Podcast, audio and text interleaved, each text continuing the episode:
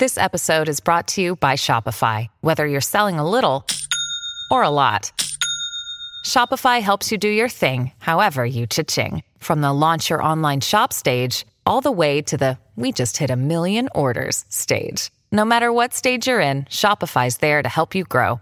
Sign up for a $1 per month trial period at shopify.com slash special offer, all lowercase. That's shopify.com slash special offer.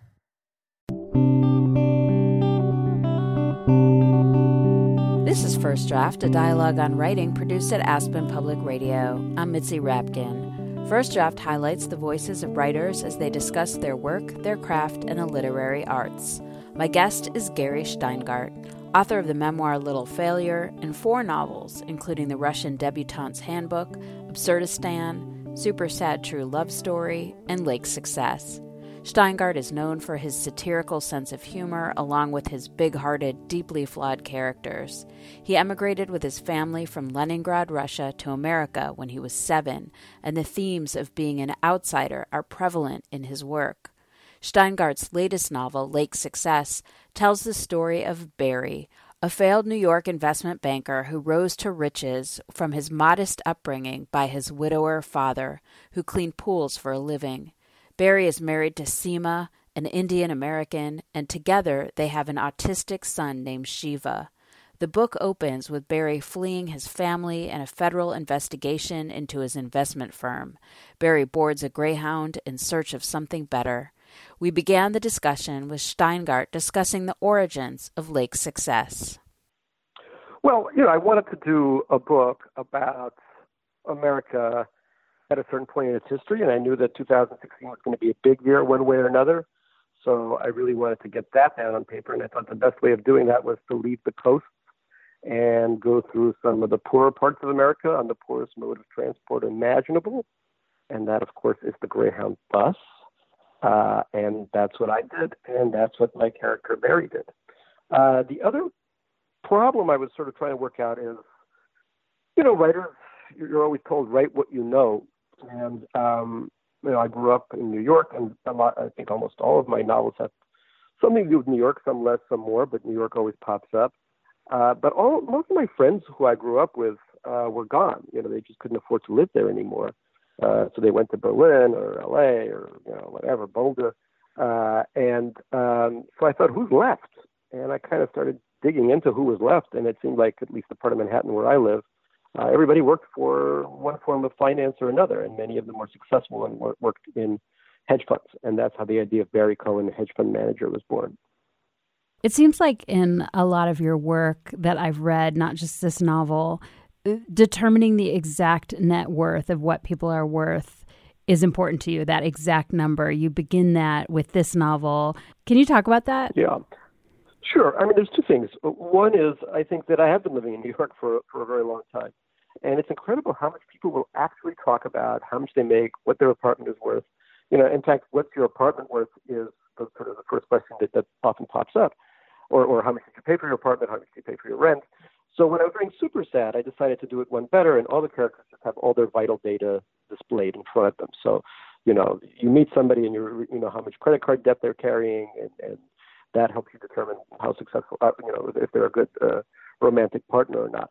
The other part of it was also, I think, growing up poor. And growing up poor, you're always talking about money, you know. And but what was interesting to me is when I met hedge funders, many of whom grew up lower middle class or thereabouts, not all of them, but, but many of them certainly. Um, for them, the idea of how much are they worth has been imprinted on their minds since the very beginning. Um, it's the most natural state of being is wondering what they're worth. So the book begins with, you know, how much money Barry has under management.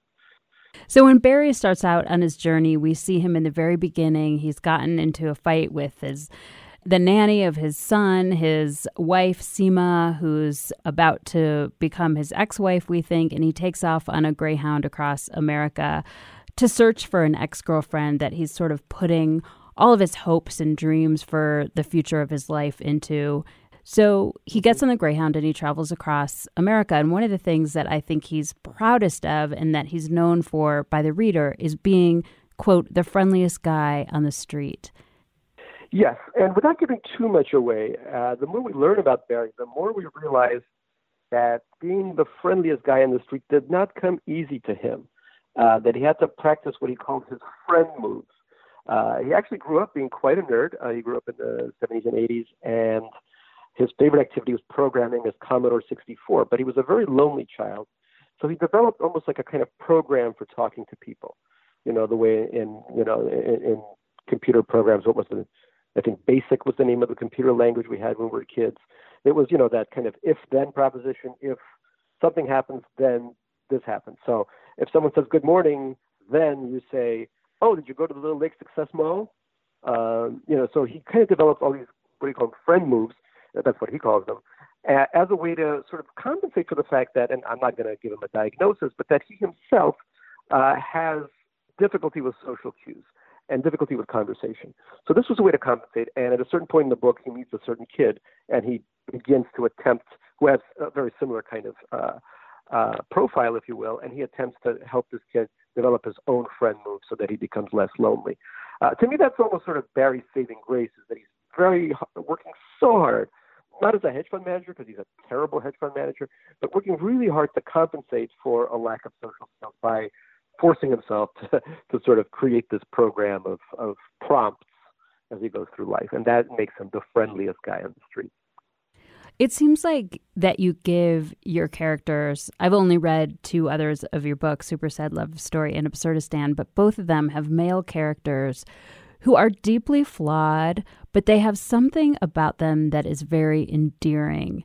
And I'm wondering if this is a really conscious decision on your part and it's it's maybe alienation from their parents just feeling like they're a mm-hmm. loser and trying to not be a loser you know searching for a dead father uh, they they have this vulnerability that you add to them yeah no i think i, I think it's it's it's parenting. You know i i've met some absolutely horrendous people in my in my research uh, for this book obviously. Um but dig a little bit and the parents come out right? And the and the and the family circumstances come out. You know, so many times one hedge fund person will tell me about another hedge fund person, his mother never loved him, you know, almost as a statement of fact. Um, because to, to, to create this kind of world where you very often do marginalize your, you know, every part of your existence for this one pursuit, the making of more and more money. There's no social benefits to it. There's really, beyond a certain point, no benefits to your family.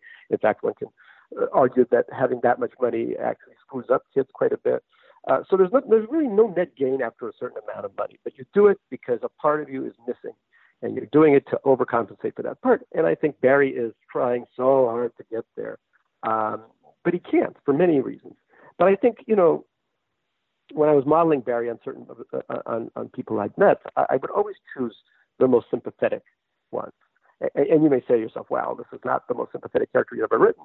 But, you know, given what I had to work with, I was really trying to do the best I can in saying, well, and almost reverse engineering, he's why because of X. This happened, and now there's this. Which is not to say, you know, that I'm looking for anyone to come away thinking, wow, hedge fund guys are, are great. It, it, It's rather to say, who, how deeply flawed are these people? Is there any hope of redemption? And that's what I think you want to ask of any of your characters. Yeah, and we really see Barry not in his setting. It's it's not like we see him trading funds. We see him on the road. This is a, a journey story where you take your character on a journey, which isn't foreign to you. Your other characters have also been on journeys. So what's what's attractive to you about that? Well, first of all, I wanted I did not want you know like the traditional um, finance is best seen on screen, you know, and there's a bunch of, well, basically men, middle-aged white men yelling into phones, screaming into phones, running around with suspenders, you know, trading blips across the screen. To me, you know, some shows do it brilliantly. I think Billions is a great show, but I wanted to make sure that this guy is a hedge fund manager, but we don't really get into the trades that much. They pop up every once in a while, and there's a, you know, he's fleeing New York uh, because of an SEC investigation, so we learn a little bit about how that works. But that's really it's a it's a much more personal focus. And I do travel a lot. I used to be a travel writer for Travel Leisure, and I found that um, being somewhere where you're not in your comfort zone is the best time to examine yourself because you really see your own reactions to things. You know, and I was always I always kind of wish that there was somebody with a camera following me around so that I could remember I mean, often I write down what happens, but just sort of capture my own expressions as I go through an unfamiliar world, you know. And I think that's that's very instinctual for me because my parents are immigrants. I'm an immigrant. I came when I was seven. My parents came when they were much older. So the idea of, of, of a kind of displacement, and obviously it's a very different kind of displacement if you, you know you, you go to Bali than, than than if you have to immigrate to a different country. But some sense of I'm not in my usual habitat. What's going to happen next?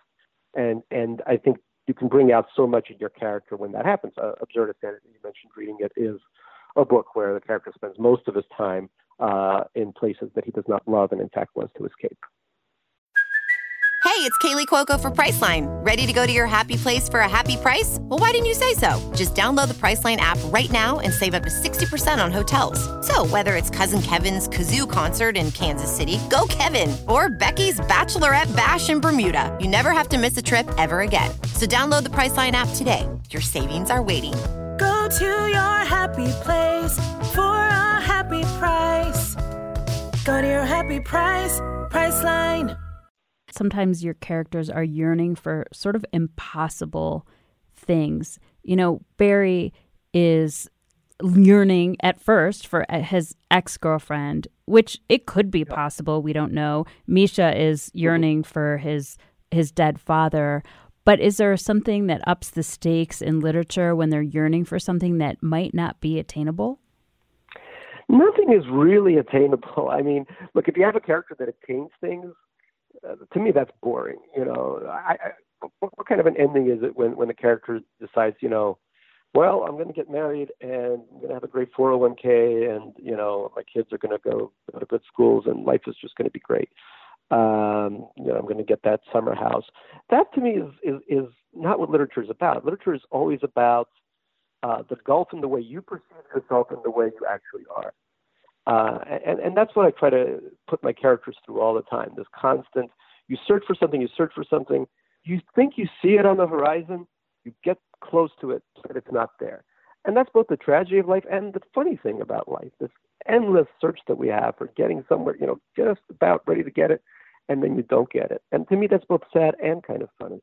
Uh, and, and Barry really is. I mean, he's searching for something step by step across the whole country. It's like a scavenger hunt almost. And he's, he's looking for this and he's interacting with people. And he thinks any time, any second now, he's going to have a genuine interaction that's going to blow away all the interactions that his friends back on Wall Street have. It's going to be the, the most brilliant, you know, interaction where people think he's just one of them. You know, his friend moves are going to just carry him across the country, and everyone's going to say, "Hey, good, good job, buddy." You succeeded, you did better than us, but you're also just like us. But that never quite happens. Everyone sees right through him in a way that he can't quite see through himself. But he has such an endearing quality of he really does want to connect with people and especially in this world where we're just attached to our phones and and our devices we don't look up very often and part of his journey is looking up and one of my favorite lines in, in, the very beginning, he's in Baltimore and he meets a, a young boy who's a drug dealer named Javon. And mm-hmm. he gives Barry uh, some crack. And Barry says he was given a genuine piece of America. But he's really trying to relate to this person. Yeah. And I think there's two two aspects of this. So one of the, the sort of um, one of the devices that I use in this book, which is which is a bit of a shortcut, is that Barry, from the very beginning, has to get rid of his cell phone for complicated reasons. Uh, he's being traced and tracked, etc. Um, so he has to get rid of his cell phone. Now that, for the rest of the journey, you know, this is early in the book. The rest of the journey, he can't be on his phone, so he actually has to look up, and he actually has to talk to people.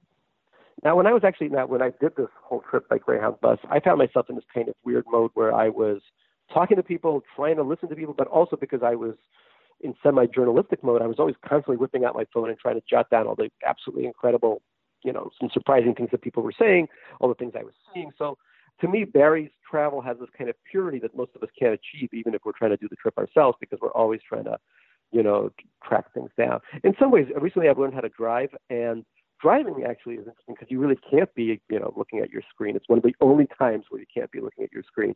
And I actually find myself noticing quite a bit uh, when I'm in a car because I, I mean, I guess you could text and drive, but for a driver like myself, that would not work out well. Um, so, uh, and I think it's because he's worked so hard on friend moves, and because those the friend moves that he worked on as, as a child, that to him he's really from almost a different planet. He, uh, it's almost like the journey is trying to understand the natives of another planet. Um, and I think also that partly comes from the fact that the, the more I hung out with hedge fund guys, the more I started to think, my God, they really do live in a world that I mean, New York, Manhattan is not a gated community, but in some ways it is.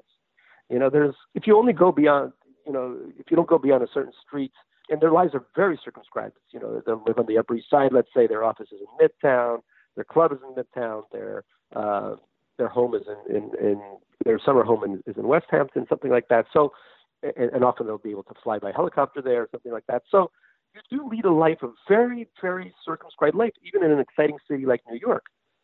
And I almost felt sorry for them in a sense because they'd go to some club where the food would be terrible, you know, and they'd go there because all their connections were there. And I remember taking some of them to some of the best restaurants in New York, which are some of them are not even that expensive, and they were just shocked by how good the food was and how inexpensive it was. So for Barry, who genuinely wants something better, he knows his life is not good. You know, um, I think this really presents a chance to see the world as it is, the world that's been denied to him by his wealth. It's interesting because the people he meets don't know of his wealth unless he mentions it to them, which he doesn't often do it. More often, it's like, I don't have any money to buy a burger. I've been, you know, I've been robbed. I have nothing. Please help me.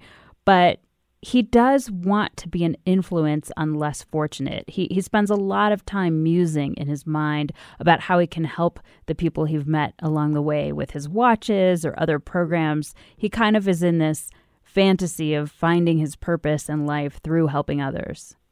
Well, one thing I realized during my journey is that um, the happiest people I met were by far not the richest people. In fact, the rich people that I've met are just, you know, they're above the very poor people I've met in terms of their what's what appears to be their satisfaction their level of contentment. But the really content people were not wealthy, but they weren't poor either. They were, you know, middle class, maybe even closer to upper middle class, depending on how you look at it. But they all had jobs where they actually helped other people, where they had some kind of stake in the communities in which they lived. You know, one of the, the, the few really amazing people I've met were uh, professors at the University of Texas at El Paso, which is a, a great and, and it plays a role in the book uh, UTEP is this great place where there's most of the kids are first generation working class students. Many come from Ciudad Juarez, the Mexican border, border town. Um, so the people who taught them, they live pretty decent lives. I mean, you know, the, the pay is pretty good given that the standard of living in, in El Paso is, is, you know, very cheap compared to New York or, or San Francisco or any of the other coastal cities or, or even, I'm sure even Denver. Uh, and, but, you know, the, the life satisfaction was, was palpable. I mean, it was self evident that what they did made a difference in the lives of others, and nothing, nothing could beat that. Now, many hedge fund guys, you know, want to work with charter schools or whatever, and, there's a section in the book that I may read later, uh, which kind of deals with that. But the, you know, it's all theoretical. There's really, there's no, if you don't live in that world, it is very hard to walk in and, and prescribe things. And you know, and this whole idea that because I'm a success as a businessman, I can I can have uh, uh, I know what I'm doing and I know how to mold sectors of society. Well, you know, our president's a businessman at this point, uh, and and we can see the results of that. So there's really no correlation here. You really have to know what you're talking about. In the book, you juxtapose Barry's journey with his wife. So he is married to an Indian American woman who is named Seema, and they have a son, Shiva, who's autistic. So tell me a little bit about your choice of her character and then the situation with their son. Well, as an immigrant and as somebody who went to high school, Stuyvesant High School, which was primarily immigrants, and primarily immigrants, you know, when you go to when you go to a Stuyvesant reunion, so many of them are working in hedge funds or other parts of finance. So for me, that connection was was was fairly easy to make um, because it's a character that I, I really really know. I mean, I wouldn't know how to write a a non-Asian version of Seema or even of that kind of of that kind of character. So she her you know her her background her heritage was easy for me to to work off of. Um, the choice of an autistic kid was also interesting. I mean, I I so many of my friends have kids who are on the spectrum. Um, and I feel a kind of often a kind of kinship with them. I, I mean, or, and with autistic people in, in, in general. Um, uh, meeting Temple Grandin was probably the biggest highlight of, of, of last year, and she's just this incredibly warm and funny person. But it also takes me back to you know to the, the sort of barrenness of my own life, which was I also tried to develop friend moves, and I'm not diagnosing myself as being on the spectrum. Part of it was I was an immigrant who couldn't speak English well. But this idea of, of how difficult it is to read social cues, how difficult it is to interact with people, uh, was something that really caught my my eye caught my attention. And um, and also, you know, like as I said, when, when I meet people who are on the spectrum, there's a there's a feeling of understanding, there's a feeling of, of compassion, but also of you know, oh, and of course the spectrum is gigantic it's it's a spectrum. So uh, people present it in very different uh, um, no there's no there's no one type of autistic person obviously. Um, but it was something that I felt very close to. And after writing this book interestingly enough well I don't want to give away too much about what happens to Shiva but there's a person whose father contacted me who had pretty much really followed the arc of this kid's life um, and you know, I don't want to give away too much, but it's it was absolutely wonderful to hear that there's that there's somebody who shares so much with him in real life. Well, one of the things that Barry holds on to that's part of his identity and sense of self that you share with him, although I don't know to what degree, is that he loves watches. He collects watches. These aren't like old Bugs Bunny Timexes. These are fancy watches. No, yeah, yeah. I mean, I've become a watch collector since, gosh, 2016, and and it happened in part because you know, uh, and I wrote a piece in the New Yorker about this about how um, I was so scared of the election. I just needed to find some kind of to find a subject I didn't know anything about, and to try to learn, and, and something that that is kind of where there's no you can't politicize it. I mean, I guess you can, but you know, where it's just a bunch of reference numbers and uh, you know, different watchmakers, different time periods, different functions. A lot of it is engineering and mechanics and arts and all this different stuff. So just to take my mind off things and also watching, I, I'm very anxious person. Watching the second hand goes go around in a mechanical watch really calms me down. So whenever I'm about to suffer a uh, panic attack, and, and Barry is, I think, very similar. Um, he looks at the second hand of his watch and it calms him down. So I have become something I'm a watch collector. Uh, I've never spent money on anything before in my life, so I've always, I've, I think I've stored up a decent amount of money because I've never, you know, I don't treat myself too much. But all of a sudden, I thought, oh my God, I, I love these things. They calm me down. Um, and as I was writing Barry, you know, again, somebody who has trouble with human, with other human beings, trouble with social cues, trouble with language sometimes. Um, he needed a hobby that was all about just reams of data, you know, knowing reams of data about something, and watches become his thing. So, what about the um, death of a mother and not a very good relationship with the father? You've explored this before. Many of the uh, many of my American friends, when they come talk about their parents, they complain about uh, the absence of their parents. You know, about how their parents never were a part of their lives, never really supported them, and and, and among immigrant families, you know, the conjecture is often, not always, but it's often, you know, oh my God, they can't, you know, they won't leave me alone. They're just, they're just constantly monitoring every single thing about me, I, my success, my lack of success. You know, um, when I did, uh, when I toured for my uh, memoir, uh, Little Failure, which was my mom's nickname for me, there were many Russians who, you know, came to me and said, uh, "Can you sign this book to, uh, you know, another little failure?" My mom also calls me that, or "Can you sign this book to a failed paralegal?" Which is what my mom calls me you know, so uh, there's this sense of so when I was writing this book, I wanted to instead of having parents who were overly uh, in uh, my main character's life, I wanted to do a more American. Since this is my first book that is not uh, Seema's an immigrant, but, but Barry is the main character is not an immigrant. Um, so I wanted to have a kind of absence. His father is absent, lives across the country, uh, never really cared for him that much, didn't know what to do, and the mother, of course, is gone. Um, and the fact that the mother died when Barry is five means that he really doesn't have a template for what a mother should be. And he has a few memories that he tries to dredge up, but they're very hard to do because she died when he was so young.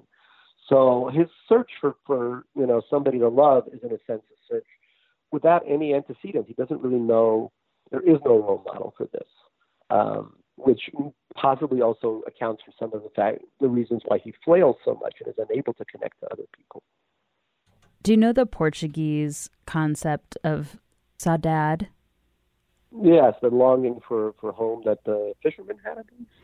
Yes, but it's almost it's almost like a longing that is impossible to mm-hmm, rectify. Yeah. And I feel like your characters have that. Yeah, yeah. some Saudade. I remember learning it when I went to Brazil. That concept. Um, yeah, yeah. And I mean, you know, I, I left Russia when I was seven, but for some weird reasons, I really remember it well. In some ways, I remember it better than I remember my early years in America, which I think were so traumatic that I think I, you know I took so many of them out. But yeah, absolutely, there was uh, there's a feeling when you leave, and, and I was in love with everything about Leningrad, the city I was in, and I loved the architecture and I loved the history, and I was you know a precocious kid. I was always trying to learn more about it, and, and I loved the Soviet Union. I loved the Red Army. I loved the, so, and these were, of course, not great things, but losing it when I was a child, I think was the first sort of giant loss or feeling of almost kind of geographic betrayal that I felt. And I think that maybe that influences the fact that my characters feel the same way. Well, now Putin's so close with our president. He's back. Weird. You know, the, this idea, I always thought that Russia would become more like America. And in the end, you know, America once is, is being run by a kleptocrat who has, you know, and Putin is the most masterful kleptocrat. So I understand why, why our president looks up to him. But the idea that we would try to copy the Russian model, not the other way around, is absolutely scary. So tell me a little bit about writing comedy in the sense that it's very subjective. And so I think when you put comedy out into the world or things that have high elements of comedy, that it's, I don't know if it's harder to sell.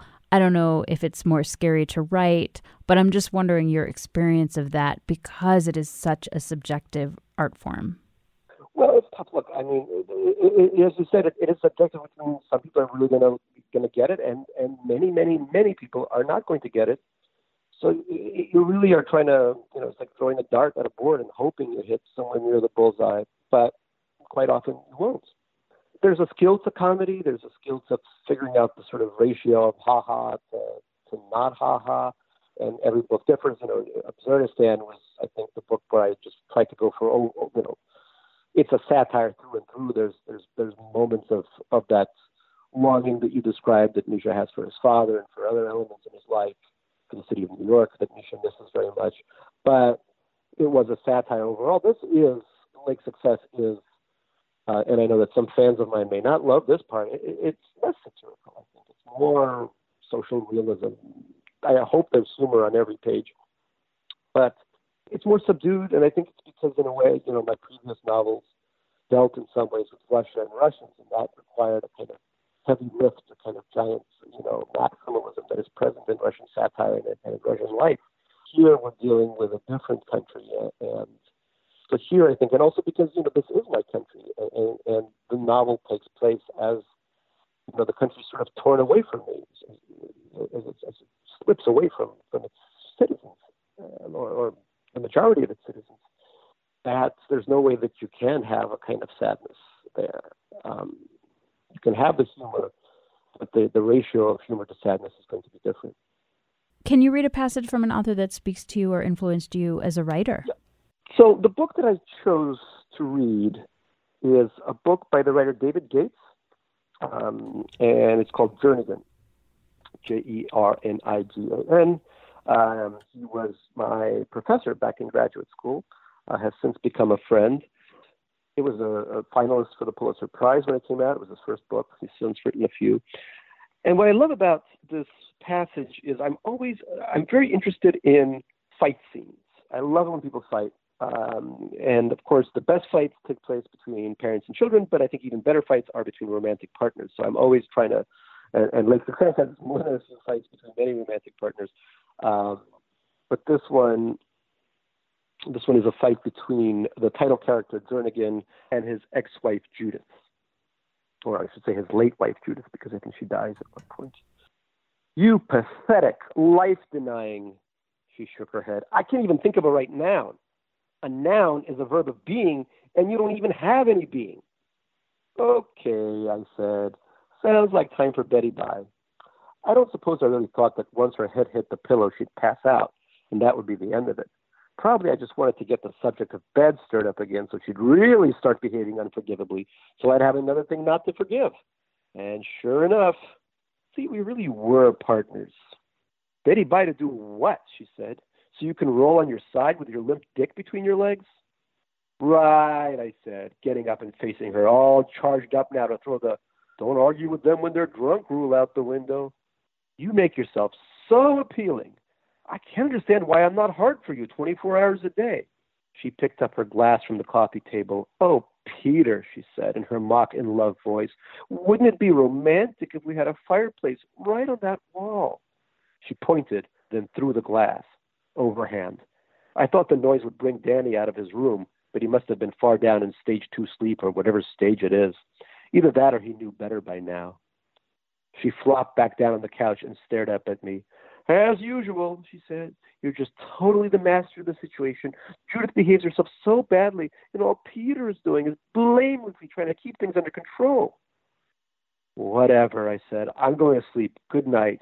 It's so thrilling, she said, the way you dominate me. Oh, Peter, I'm your dog. Rip my clothes off and fuck me. She bared her teeth. Then she laughed and kept laughing, which was scarier than the teeth. Oh, my, she said finally. In the morning, I'm going to be so contrite, and that won't touch your heart either. So tell me why you chose that. Well, it's a perfect sort of fight scene. I mean, it's you know, it's towards the beginning of the book. It's he has to set up these two characters, and he has to set them up quickly. Uh, he's, he's done some work on Jernigan. Judith is, is new to the is new to the book at this point, um, and everything we need to know about who they are uh, as separate people is brought out in their interaction together. Um, and at the same time, you know, it's dialogue, dialogue, dialogue, dialogue. But the, the sort of the coup de grace, the most wonderful part of this, is that something big happens, something violent happens. The violence isn't between them either. She picks up a glass. She says, "Wouldn't it be wonderful if we had a fireplace over there?" Which is just exactly what you know a couple in love would say as they're trying to make domestic plans, right? So wouldn't it be wonderful if we had a fireplace over over there? And then she throws that glass and it smashes and breaks, and there's wine everywhere. And uh, holy cow! I mean, that is just spectacular. And then it doesn't end there; it continues on and on and on, and she kind of you know takes them apart further and further and further. Um, so you, you're left with this wonderful dialogue, this portrait of these two human beings, and an action scene. You know, that, that's almost cinematic in nature. It's it's really got everything. Can you read something you wrote? Maybe it was tricky or hard or changed a lot from the first draft. So this is a scene that was a little tough. And you mentioned before Javon, the drug dealer, and you know it was tough to write because um, um, I didn't want to condescend to Javon. In fact, if anything, I wanted to kind of show that Javon, who's a you know he's a drug dealer in Baltimore. He's very young, but that you know everyone is selling uh, a combination of heroin and cocaine, and he's still selling crack, which is completely uh, you know out of season. But I wanted to show that you know he was failing at his job, and and uh, Barry's failing as a hedge fund manager, and that the work that, uh, that Barry does as a hedge fund manager it, it doesn't bring society any any doesn't isn't any better for society than, than the stuff that Javon sells. But in the end, I wanted to have Barry sort of get very excited about meeting somebody from from you know that different part of the world, uh, and immediately set upon this idea of how he's going to help him out. And the idea he comes up with is the worst idea humanly possible, which is he's going to start a fund to give expensive watches to children in low income neighborhoods. So this is the section. He wanted to make Javon a force to be reckoned with. He wanted his name to ring out. If Barry had had his father's support, he would have been a billionaire by now. He pictured the two of them working some kind of startup.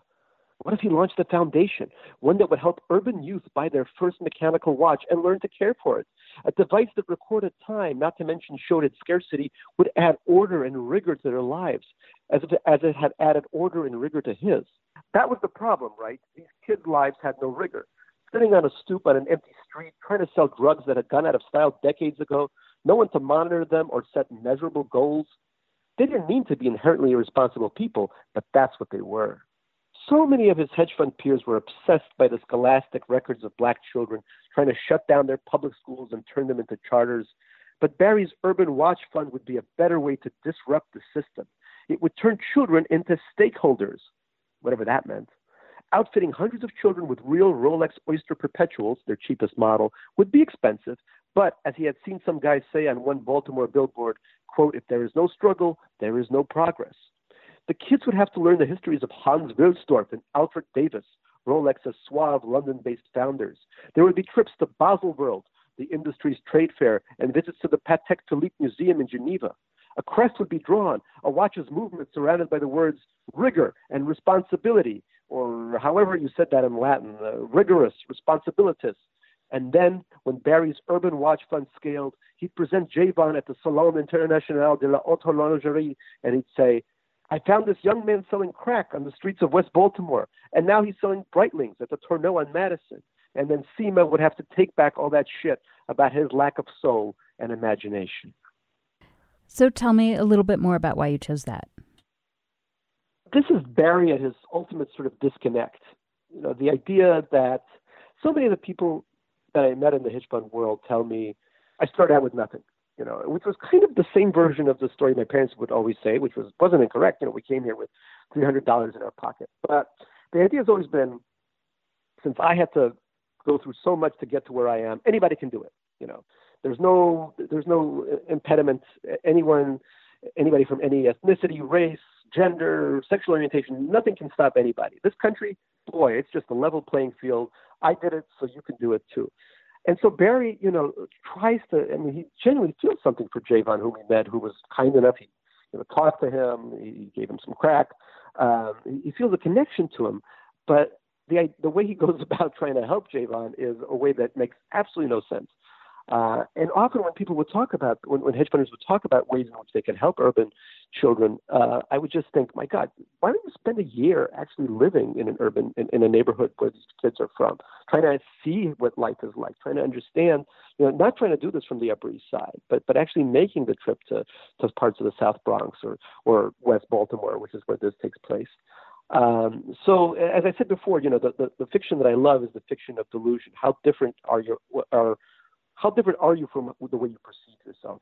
And I think in that section, we really kind of catch Barry at his most, hopefully, parts that are funny, but it's also him really missing out on who he is as a human being. And, and, and as a consequence, doing nothing of any help to anybody. Where do you write?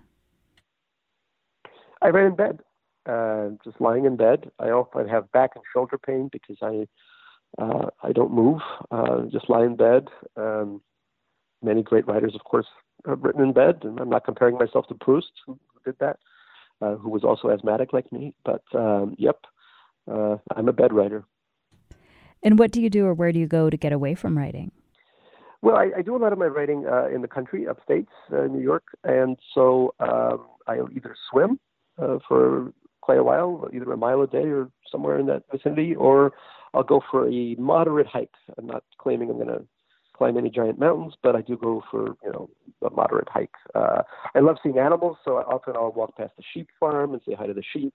All that stuff really relaxes me. And who do you show your work to first to get feedback? I have a bunch of friends. If you look at my acknowledgments, you'll see that there's maybe from six to ten people that keep you know popping up. Uh, many of them are my friends upstate. There will also be a lot of people from different worlds. So you know, Super Sad dealt with technology. Um, this book, of course, deals with finance. Um, there's always people from different uh, of different heritage in my book. So uh, for Super Sad, one of the main characters was Korean. So of course there were many uh, Korean Americans who were being thanked at the end of the book who read the book. Uh, in this book, the character is Indian, to be precise, from uh, Tamil Nadu, part of India, southern India, where her parents come from.